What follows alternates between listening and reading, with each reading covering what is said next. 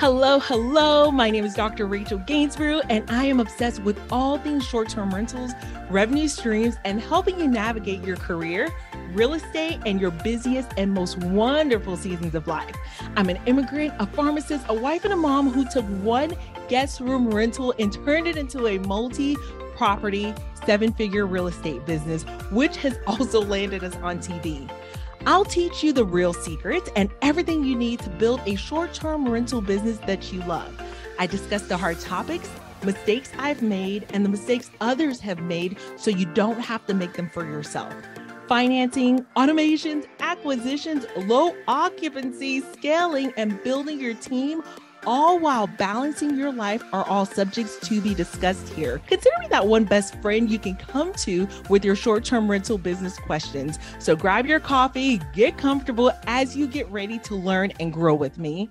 This is the Luxury Short Term Rental Doctor podcast.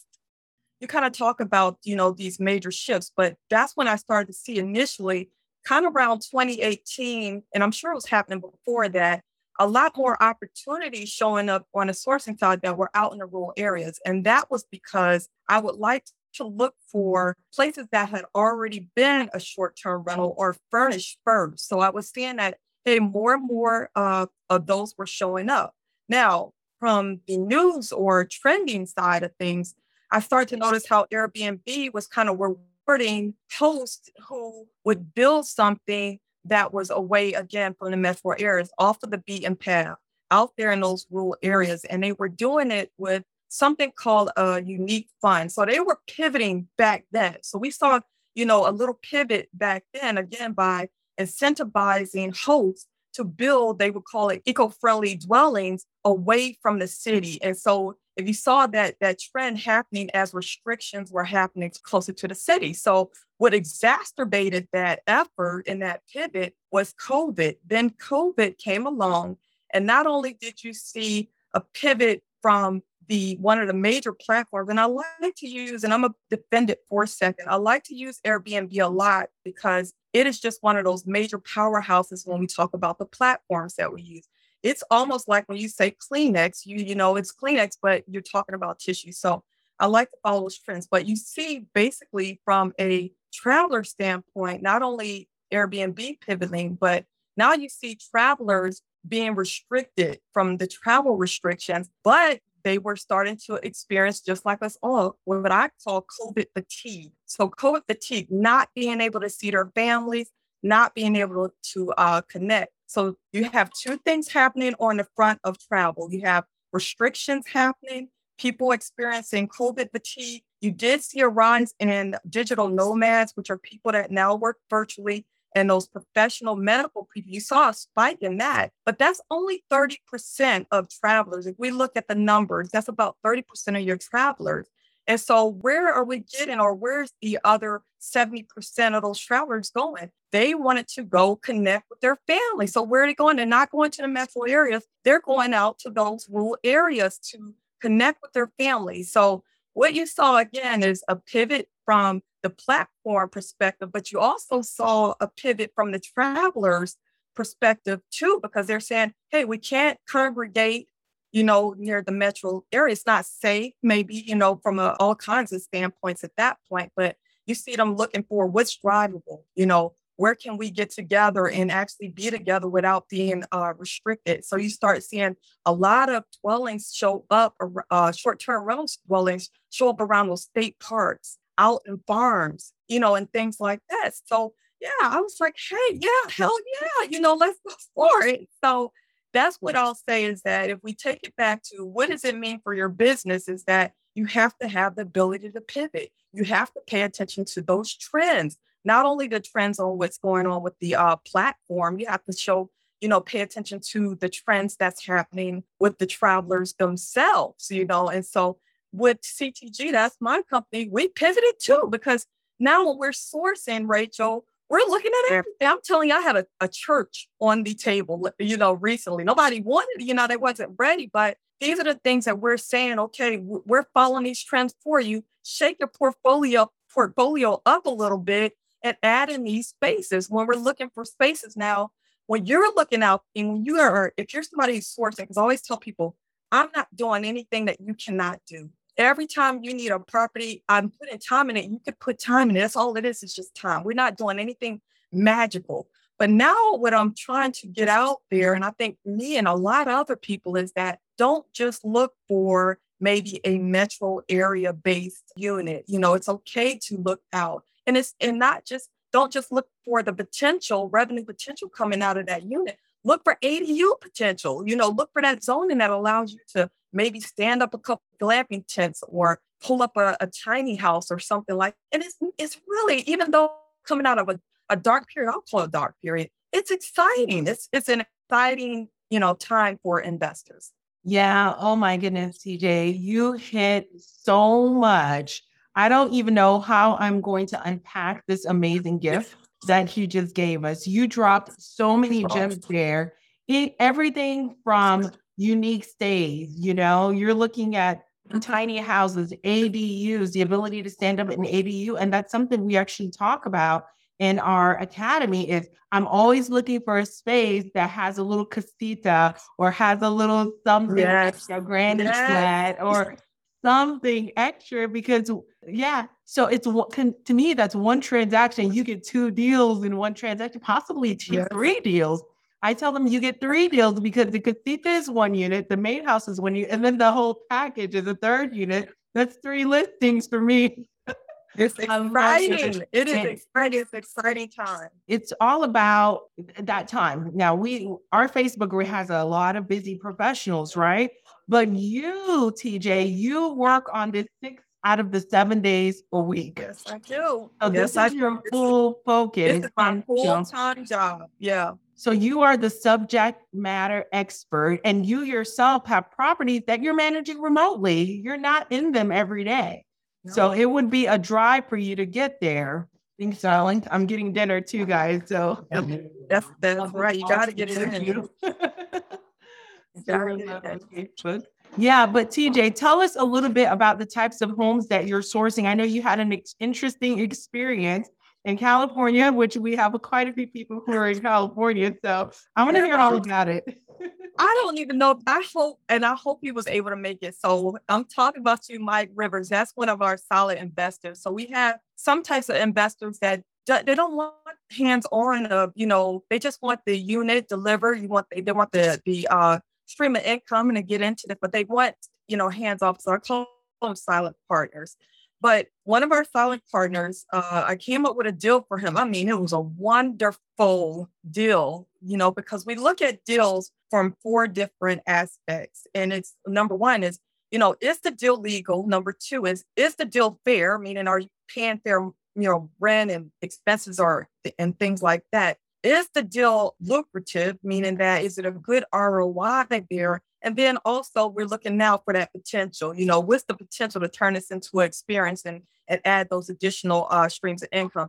And I'm telling you, this property hit all of those blocks in Joshua Tree, California. This just this week, it was on the uh, table, and I'm telling you, it was one that we had to fight for. Uh, we didn't get it, but I'll tell you the story because it's still added value, just the experience. So you know, the, people were swarming around this property like flies. And so sometimes you have to go in with swallow all your pride and just kind of, you know, not beg a little. I won't call it that, but you want to tell them why it is that you need to not look at any of those other competitors and why it is that we're we would be bringing the best partnership and making your property shine why you would want to go with us so i'm trying to build that initial trust and relationship. And you know what? At first, the owner told me just no. I have, you know, over what I'm asking. I have other lucrative deals on the table. But I got a call back the next day saying, hey, I did have, I do have these other, you know, propositions on the table, but I don't like how convoluted their process is. You know, they were telling me about the 20 page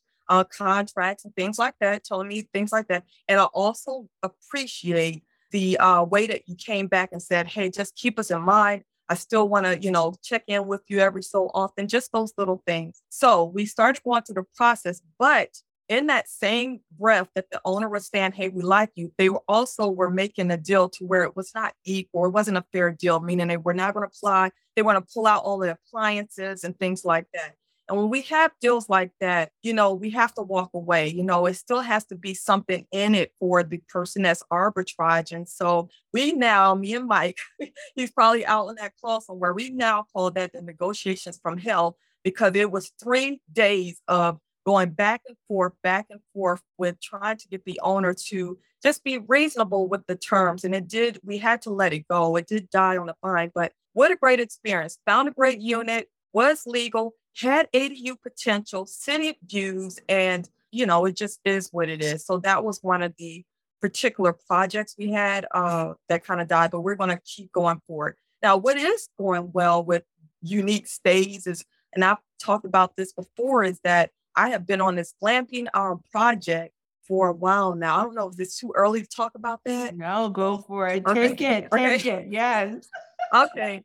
We're going. I love it, love it, love it. So it was through a referral um, from just a setup, you know, just the owners uh, knowing that we worked on permits and setups and things like that, just reaching out saying, Hey, I have a partner that would like to get into this business. They want to do something a little different and they need help with, you know, finding not only the you know the permit process, but maybe even help with finding the the uh the property and the land. Would you be able to help with that? Heck yeah, we can help with that because that's exactly what we like to do. We like to attach those type of special projects. And so I did connect with him. His name is Mr. Chris Matz, and you probably could look him up. I'll just say that because he has an extraordinary story of coming up in the Bitcoin blockchain business, but he wants to branch out a little bit. But anyway, so we connect and he goes, you know, this is what I want to do, TJ. I know I'm reading kind of what you're reading is that this is something that's up and coming.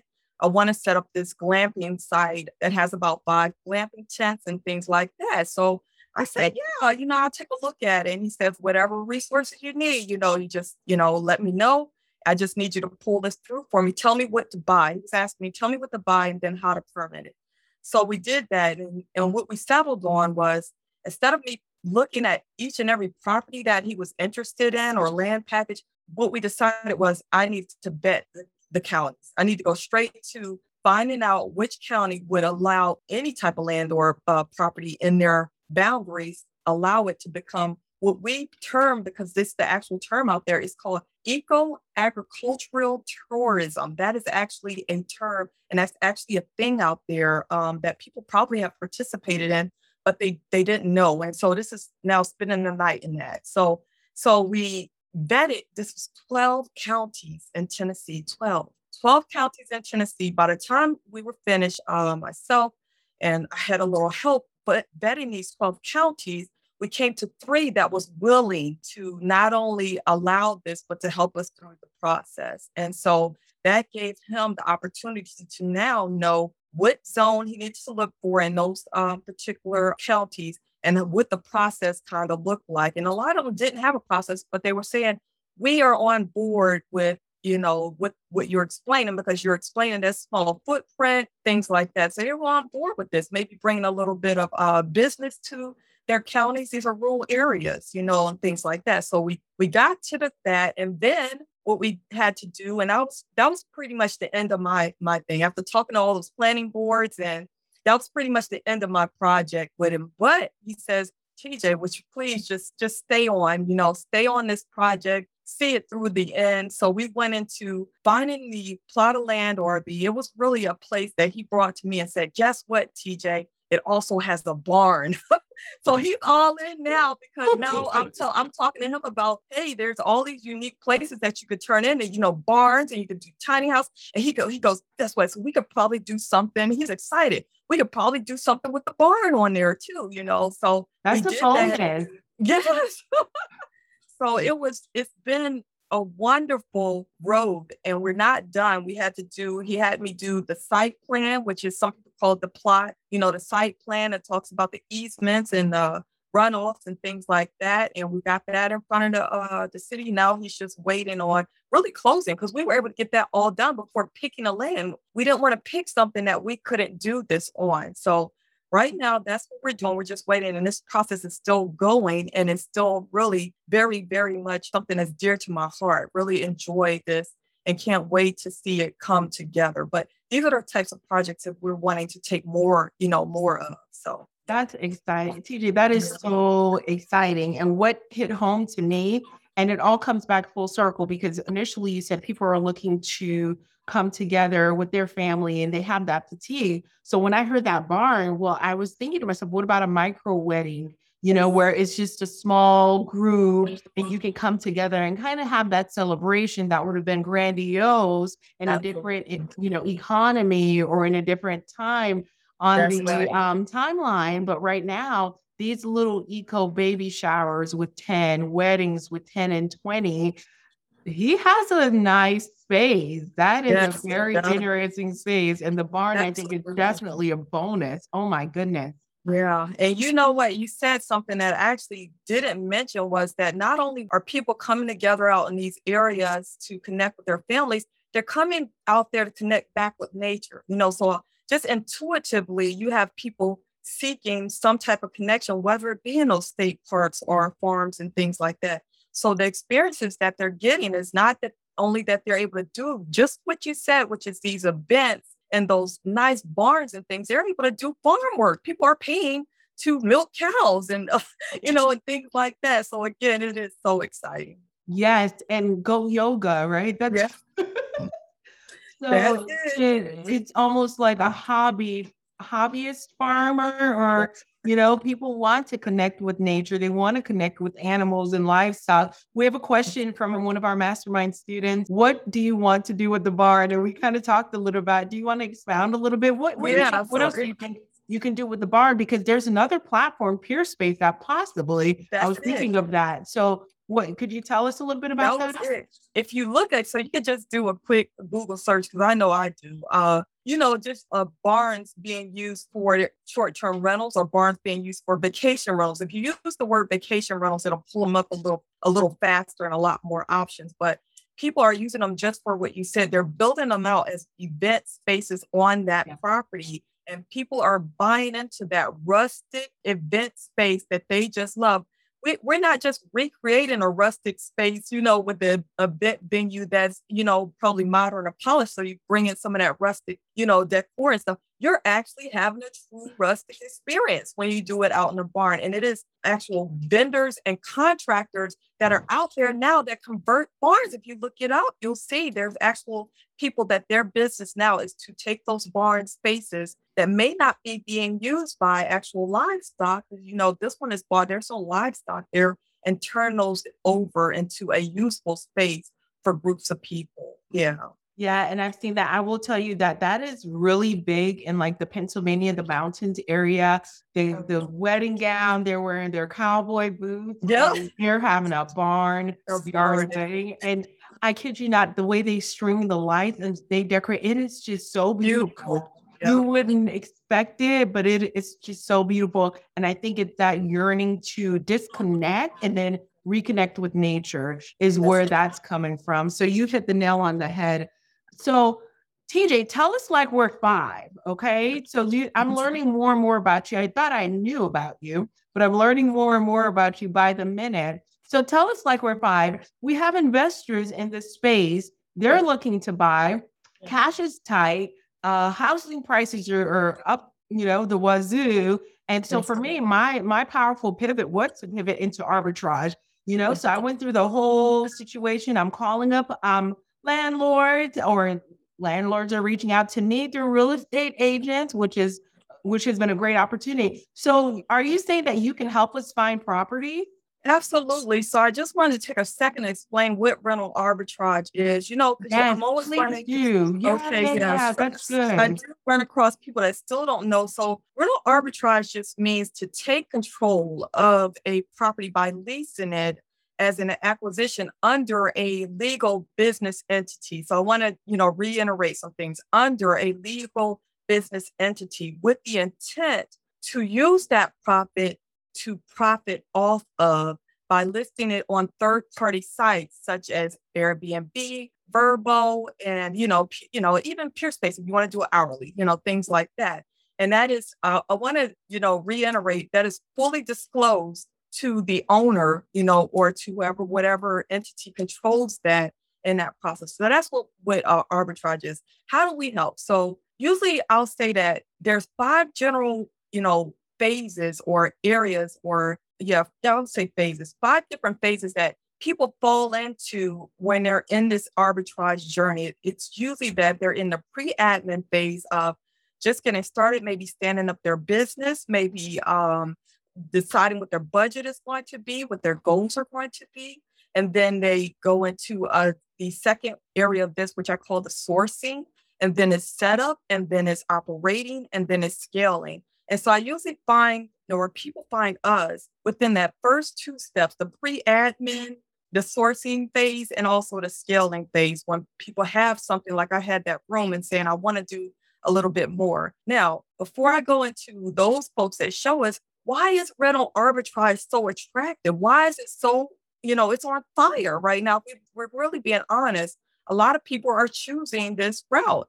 And the reason that is because you can get into a unit for as little as $5,000. I have seen it. You can find you a furnished unit. You can find your little studio that's maybe, you know, in a not so desirable building or something like that. But it's a lot of opportunities you have to step into a short term rental opportunity with very little startup costs. Like I said, the average being between 5,000 to $8,000. And it gives you the opportunity to not only uh, step into it with low startup costs, cash flow, almost immediate cash flow. So you list those on, course, you want to go direct at some point, but you get those on those third party platforms, you start seeing immediate cash flow with that, right? And then what's other the other big thing about arbitrage.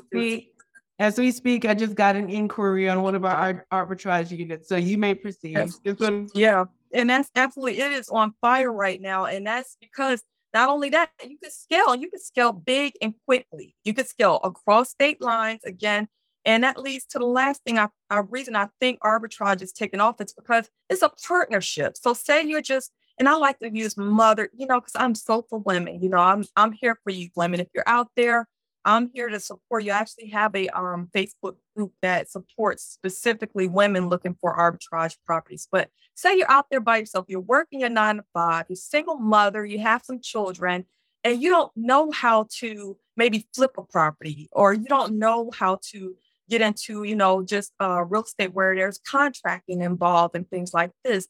This is a good step in point for those type of people because with arbitrage, it's a partnership between you and the owner. So a lot of times in the agreement, and I say a lot of times, most of the time in the agreement, is the owner is still taking care of a lot of those major repairs so that that doesn't bog you down or discourage you from coming into this type of uh, business. So a partnership with someone that gives you the opportunity to get started immediately, you know, immediately. So that's what we are. We're we're we're helping those folks that usually are somewhere in that pre-admin phase or the sourcing phase and got everything they need, but they don't know how to get the property, or they have a property that maybe they purchased and they're saying, I don't have 20, 30% to drop on another property, but this is good money for us. It's good cash flow.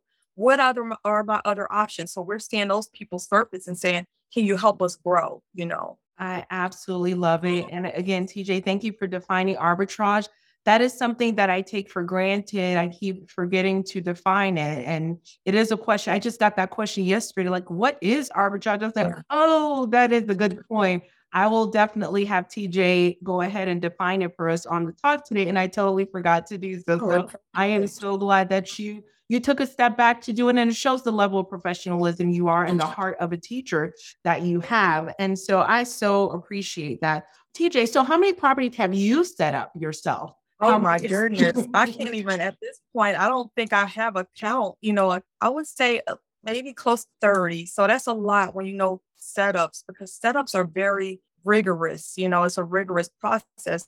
But again, because I'm such a learner, even if I don't stay there at one point in any process, I want to be boots on ground because there's no better way to learn than hands on. There really is no way there is a lot of coaching that will happen and you can learn, you know, auditorily or, you know, you can pick up things, but when you actually walk that process, you know what that investor is going through. You know what the owner, you know, has to go through. And then you also know what you're building for a guest. It is very important to know your project from those three aspects if you're in arbitrage from the the shoes of the investor from the shoes of the owner and from the shoes of the guest. So every one of those projects that I have done setup with, I've taken it as a humbling learning experience that now if somebody asks me, okay, now I do more remote because I can't, I'm at home, my children, my children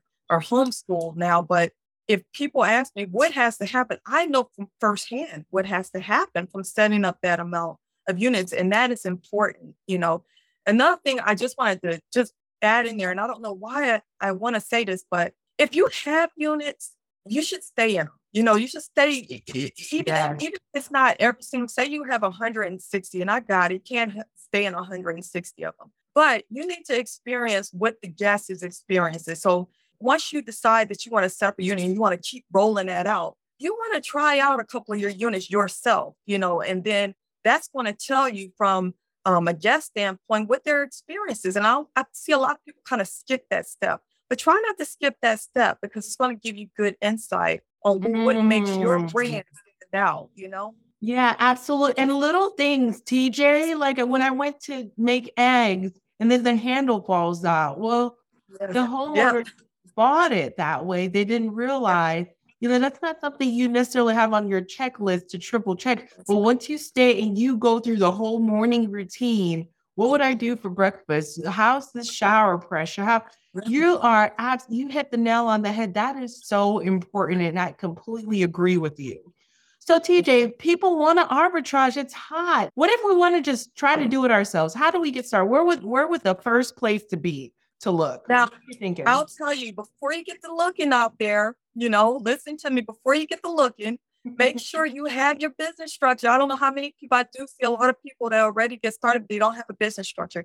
It is for your protection. It is for your protection to have that structure. So if you have not started there, you don't have your business structure, get your business structure. You can do that by going to any Secretary of State website. So, whatever state you're in, go to the Secretary of State website, get that going. Another thing is you want to have your money ready because arbitrage does not take very long at all. It literally is.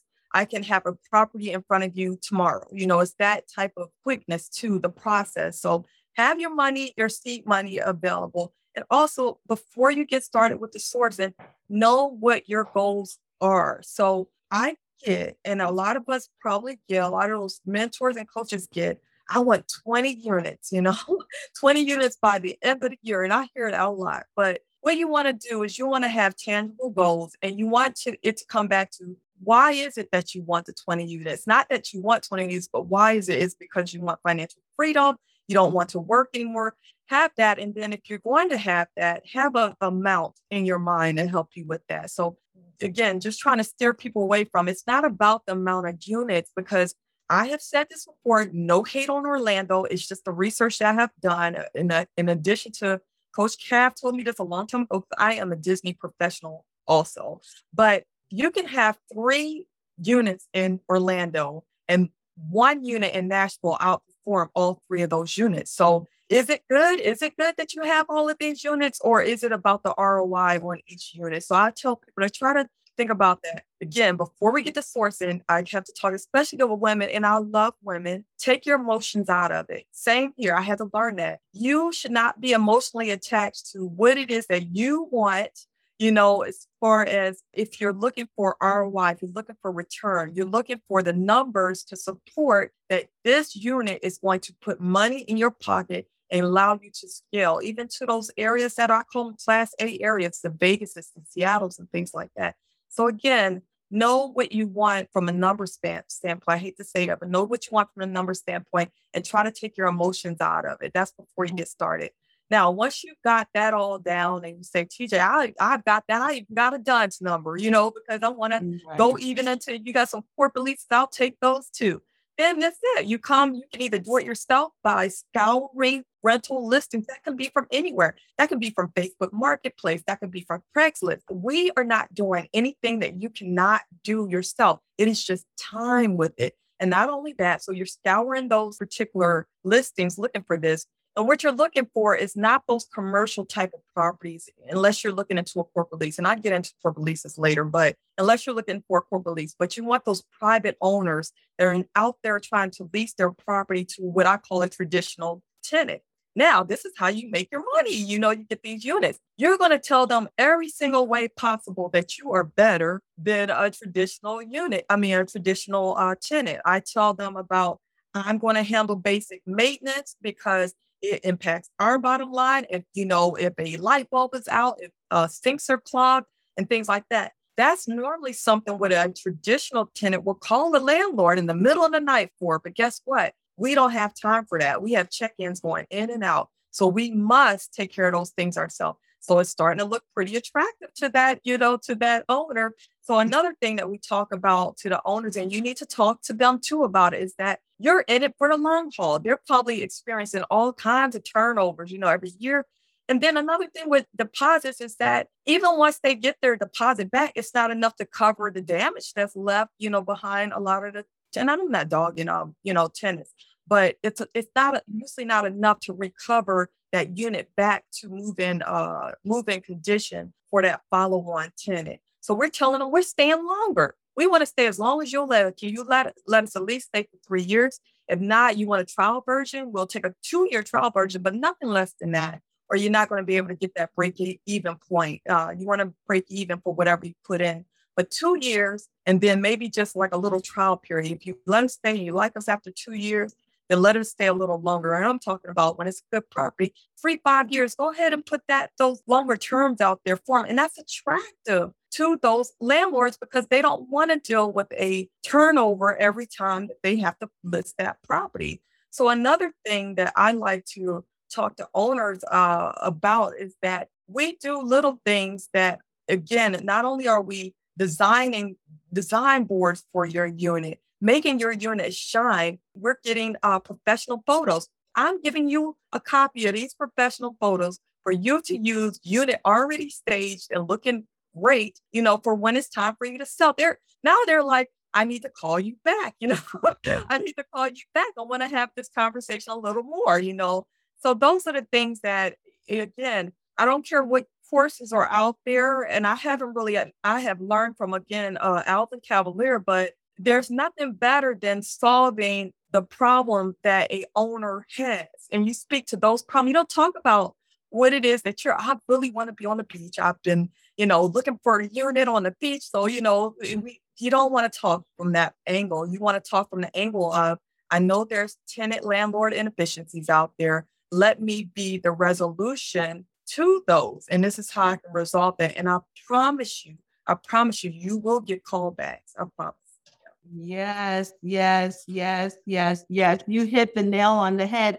But something surprised me, TJ. So three years, that's a long time. I'm scared. Talk to me about that. Why oh, I love years? Oh, I love it. So I love that you said that. So one thing that I didn't mention about what's attractive with arbitrage is that it's not committal. So it's not committal in the way that if you write the contract right, and I have been experimenting with this over time. If you write the contract right, it allows you to exit out of that particular property if certain things become an issue. And those things that we're talking about is those policy issues, those mandates or ordinances that show up overnight and things like that. Maybe some major environmental change that's crippling your ability for ROI. So don't worry about the length of the lease. The reason we say longer leases is because when you're putting even, you know, $10,000 in, you want time to return that. You want time to pay yourself back. That is not, we're not treating that as a sunken cost. We want that return. So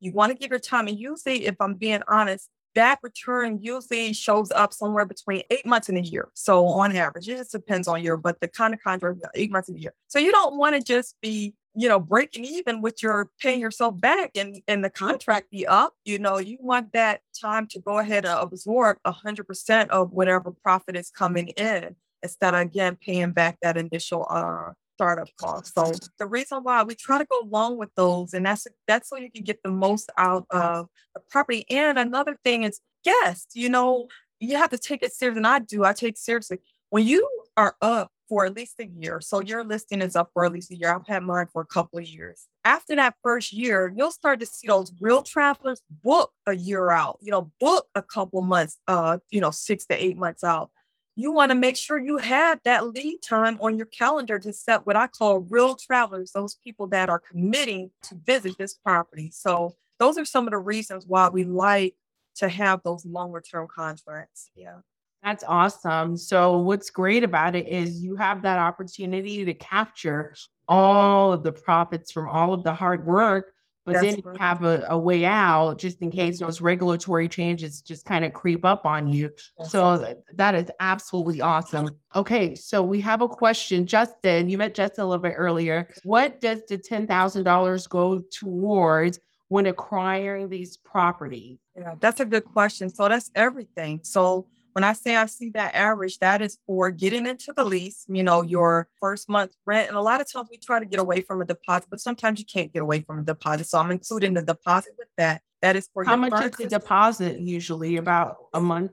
Yeah, and it's just a month's uh a month's worth of deposit, you know, worth of rent. So and then and then that also just depends on the market you're in. So yeah, we try to get either, even if we can't get away from it completely, we try to get it reduced because we are taking care of those smaller maintenance issues. So with that, that's your furniture. And that's also having somebody to help set that up. You know, maybe hiring your cleaning team early to help unpack that stuff and maybe getting your your um, handyman in there for three days to do the the actual putting the furniture together and things like that. So that's what I'm talking about. That includes it. Even in that cost, I've seen, you know, a little application fee for to start that permit process if you have to do that. So that's what I'm talking about when I say, okay, you can get into a unit, you know, anywhere from uh, five thousand to ten thousand dollars. Awesome, that's great, TJ. Oh my gosh, you've covered so so much. I've been taking a copious amount of notes.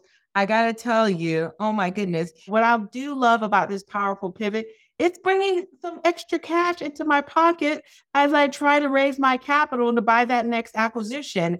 And you know me, I'm the girl that I believe in how do I own the least number of properties that generate the highest yes, profitability? Yes. I love that. I don't need a, a hundred doors, you know.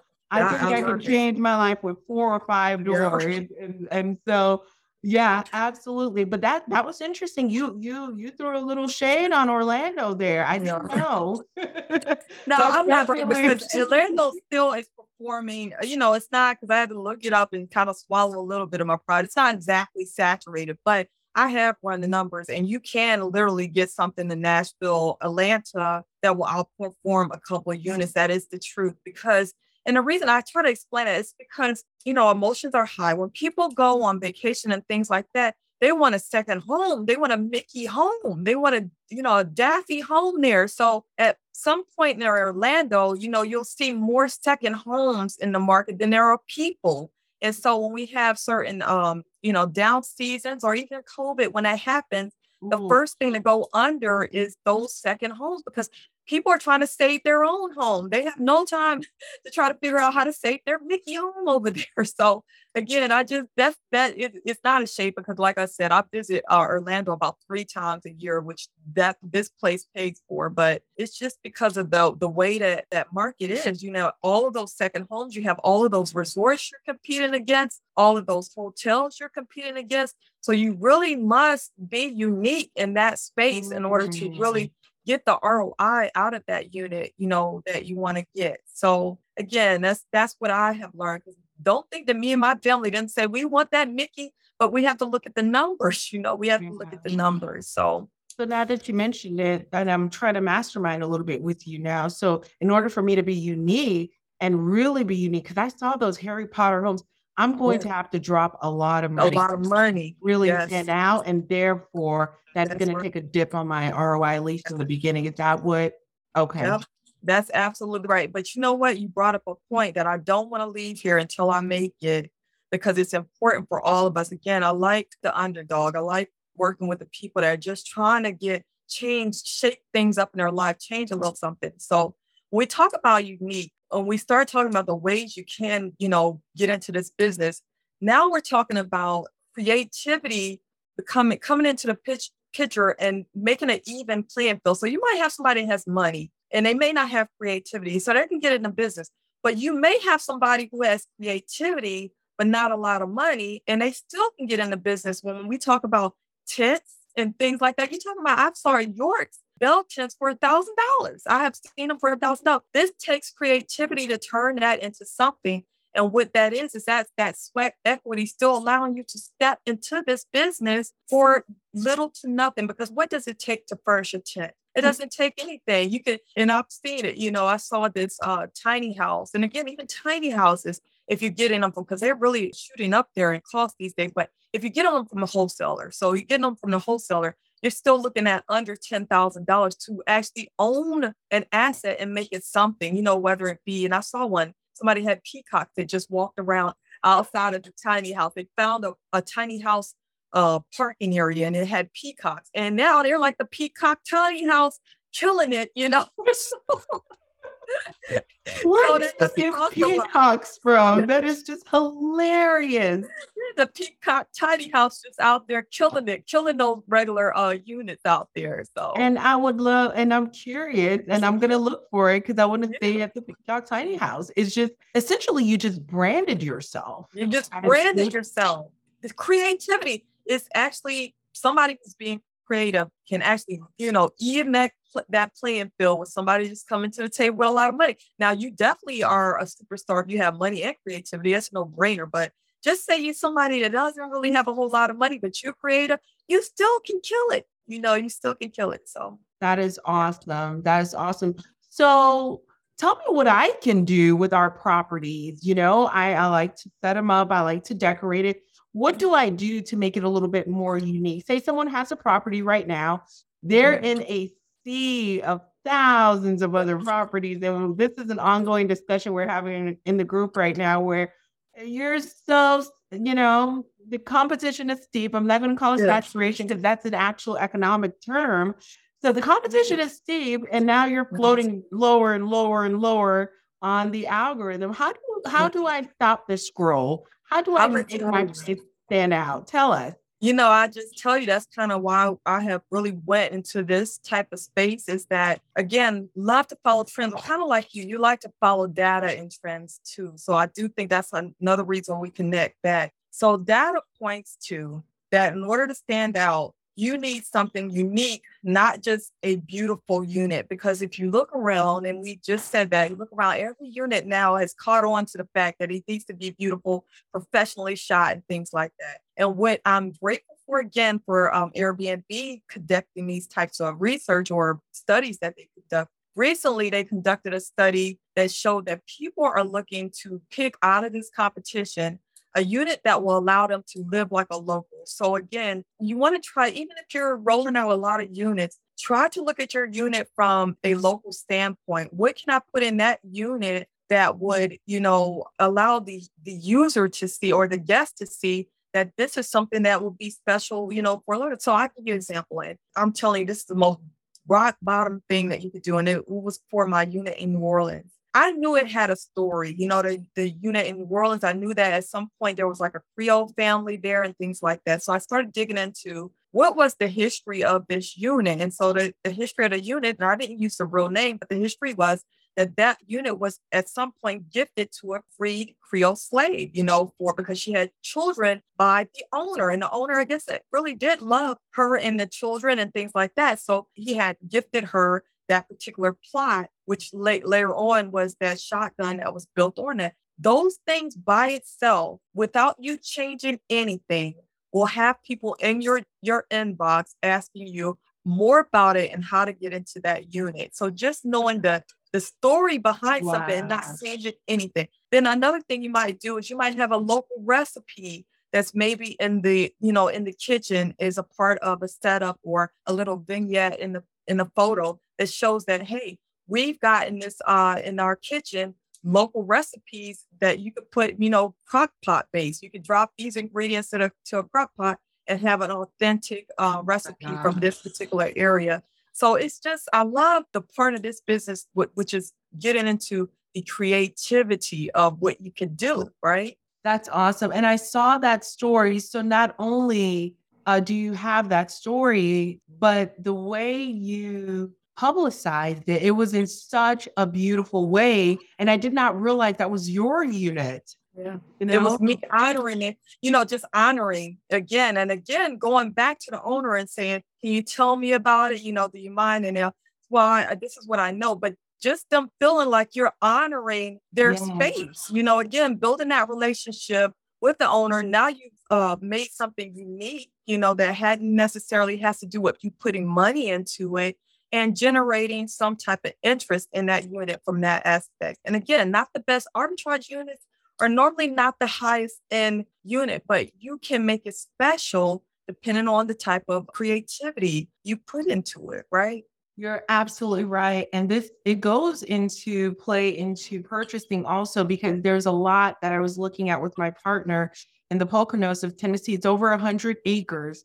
And uh, yeah, it's it's incredible. And there's a small area there that there's a different homeowner. And so this is an area that was built and the family owned it forever. Didn't really want to sell it, but they have to sell it. And so so many people came and outbid us but because of their history and because of all that they've done for the community, we offered to create in one of our, you know, a little memorial because they had those pictures oh, up. And oh, so you recognize, yeah, you recognize that that's important to them, you know? And so there are some veterans and just oh, the wow. family lineage. And we said, no, we want to keep this. This can be a part of um, the, it's going to be a wellness center that we're like a spa wellness center that we endeavor to create. And so we went a little bit higher than our, you know, the asking, but we didn't go high, high, high like everyone else. But we won the bid because of that. You're honoring that property. Yeah, that speaks so much to what it is that we're, that is a, a perfect example. What it is we're trying to get to, where everybody wins. You know, yeah. everybody wins in that. Absolutely. Situation. And also we offer them kind of a timeshare. They can come once a year and stay oh, once the wellness business is built out. So I we thought it was a no-brainer. And I think they thought so too. So these areas with history are just incredible if you can dig in. But I have a great question from the mastermind. What about the areas without the history? Um, I know you mentioned a creative uh, way to kind of publicize and and set it apart is like a local recipe that you can uh you know have a little vignette take yes. a beautiful photo of it so they can make a local meal i think that's fantastic any yeah. other little pointers it's like yeah. a beach house what set the beach house apart from another of those thousand exactly. beach houses right well i tell you even the smallest thing like changing the name. So you can you can you know a lot of people say you know this is blah blah blah. You know we're pet and kid friendly. Shake it up a little bit. This is the purple buffalo. You know, but know pick something pick something that's kind of you you have that maybe stands out about that uh, property that may not be again we've seen coastal. If, if, if you have a beach unit, we have seen coastal in 15, 20 different ways, but we have not seen the purple peacock post, you know, so just kind of, you know, change even just the title to point to something, either, even if it's a color scheme, you know, the pink Parisian getaway, you know, and then you have kind of a pink palette with some uh, Paris type of decor in it something that sets it away from the other units. So I would say change your your name. Now, another thing is about that Airbnb study that I don't think I finished was that they found again that people like something that is local. So if you have, a, you know, even if it's a sports team, a lot of people do that, but do something different with that sports. You know, highlight something different about that team. Maybe the the originator team or one specific play. Make your unit about one specific player on that team. So I'm just throwing out creativity. There's no reins on it. You can go wherever your mind takes you. And the further your mind takes you, the better that unit will stand out. You know, that's the better that unit will mm-hmm. stand out. Yeah. So and and that really speaks to me. And and I think that's so fun, you know and from season to season, I love to do like quarterly reviews. Yeah. oh, I like that. That's what if you idea. change the art and change the throw pillows, and next thing you have a whole new team, right? You know what? That is actually a tip that you everybody should should listen to because the units that or the listings that get that type of attention where the um maybe the title is is changed out because an event that's in the you know right there in the town you know like you know hey we're Jazz Fest ready or something like that, you know, that is a good way that you just brought up that you can keep yourself boost to the top in their, their ranking just by changing out your pictures a little bit, you know, by, like I said, using the seasons to do that. maybe add a little something to the title to talk specifically about that time frame and the event that's going on. So yeah, that was perfect uh, example, Rachel. Perfect. Awesome, awesome. TJ, I know you're probably needing to get to the kids for dinner and that. Anything else that you would like to share with us before we ask you, how do we find you? Because we all need a TJ in our lives. Let me tell you. Oh, I appreciate it. I don't have anything other to say other than that I enjoy, and I know it's hard to know. I don't enjoy building my, you know, I've got what I want. You know, I might want another property. I think I want something out on the West Coast, but my enjoyment uh, from day to day is actually attaching to other people's project and their goals and seeing those happen. That is one reasons everybody has a purpose. So I feel like I'm working my purpose now. So I do again. I work six days out of the week from my home office, helping with all things in short term rentals, from your permitting, your setups, and sourcing properties and I do make women a priority. And I would love it if uh, you connect with me after this, you know, even if it's just to tell me what you got going on. So, yep. Awesome. Awesome. And so, TJ, I'm going to link your group, the women's group, where you are sharing STR sourcing information. I'm going to link your other group, the super fun Airbnb with theme yeah, group. And I yeah, love it. I love that group. I do too. I love it because it lets you let loose, you know, with uh, all the things that people are out here. It's kind of just like that unique wild side of, you know, uh, vacation. I like to just call them vacation rentals. It's just fun. You know, it's just fun. And the listings that you share, and I've been able to find to share, they're out of control, out yeah. of this world. They're incredible, incredible. So they're a dream come true. So I cannot wait to I will be some of those your model. I'll be using your model soon. I want to start interviewing these folks because there's people out here building some extraordinary things and they need to be on camera talking about this. so, how, how to do it. I love that. I love that. Well, I appreciate you taking your time on a nice Friday evening to share with this group. Everyone, please tap into TJ, ask her questions. She's here to help. And yeah, I'm looking forward to a consultation with you for my next arbitrage. Help is on the way for sure. that is it. I am so ready, and that's what we're doing. We actually started sourcing season, so I'm glad you brought that up because I just started sourcing season this week because I don't like to source in the summer. It's too much competition. So this week, and we have I have before I go to bed, I have to package up two Atlanta properties that are on the table. So we are doing this every day, you know, trying to bring these properties and match them with the somebody that's just sitting there waiting for their baby, you know, sitting there waiting for the store to deliver their property. So again, we started sourcing season on Monday, and we've already turned out the Joshua Tree uh, project from Hill, and then we have the I had uh, by today I have two Atlanta properties that are on the table that I will be packaging up and dropping in the group today. Awesome, awesome. And so, TJ, are these what what type of asset classes are these? Just so we can have an idea. Um, asset classes. So, like, are these single family homes? Are these apartments? Yeah. Okay. yeah, they're both. So I do both. I'll put in there um what, what are called in the even the Atlanta one. One is a corporate lease, and the other one is a single family three bedroom house. Now, what I'll do is I'll put in there corporate leases because I do try to keep those relationships. I've been building those relationships um, with corporate lease um, complexes. But I tell you exactly what you have to bring to the table. You have to meet those requirements before you can get into that uh, corporate lease opportunity. So it's it's both. So I'm glad you asked that. Awesome, awesome. And I just wanted it to come from you because I did uh, notice that you were doing both. You you're and, and then this glamping thing, it's like, oh, and then you're doing a land lot, and then you're looking. Let me tell you, I'm glad you said that. I'm gonna tell you, I'm glad you said that too uh, Dr. Rachel, because now one of the projects we have that is going this week is we're finding everywhere possible for you to, to legally park your RV or your tiny house that you can rent. Like instead of you going out and buy a land, we're scrubbing each listing out there that allows you to pull up, um, you know, a tiny house or something like that, and you don't know where to park it at and still have these amenities. So we put that on the table to go ahead and start dropping those opportunities matching you with a tiny house or a tiny house vendor or something like even one that, that might be you know up for sale and then also bringing you to where you can park that out if we haven't found that so we're going to create that so thank you for reminding me of uh, uh plugging that Yeah, that's awesome. Yeah, that that is incredible because you know someone asked if they could park a tiny house at one of our property. And TJ, I scoured the Municode, I couldn't figure it out. And so that's something that these are the types of questions that TJ has seen, and she's actually creating a list. You probably would know, yay or nay, if I'm able to on that particular lot based on the zoning. So this is awesome. This is stuff that we can come to you and rely on you as our subject matter expert in this area. So thank you, thank you for that. Yes. Thank you.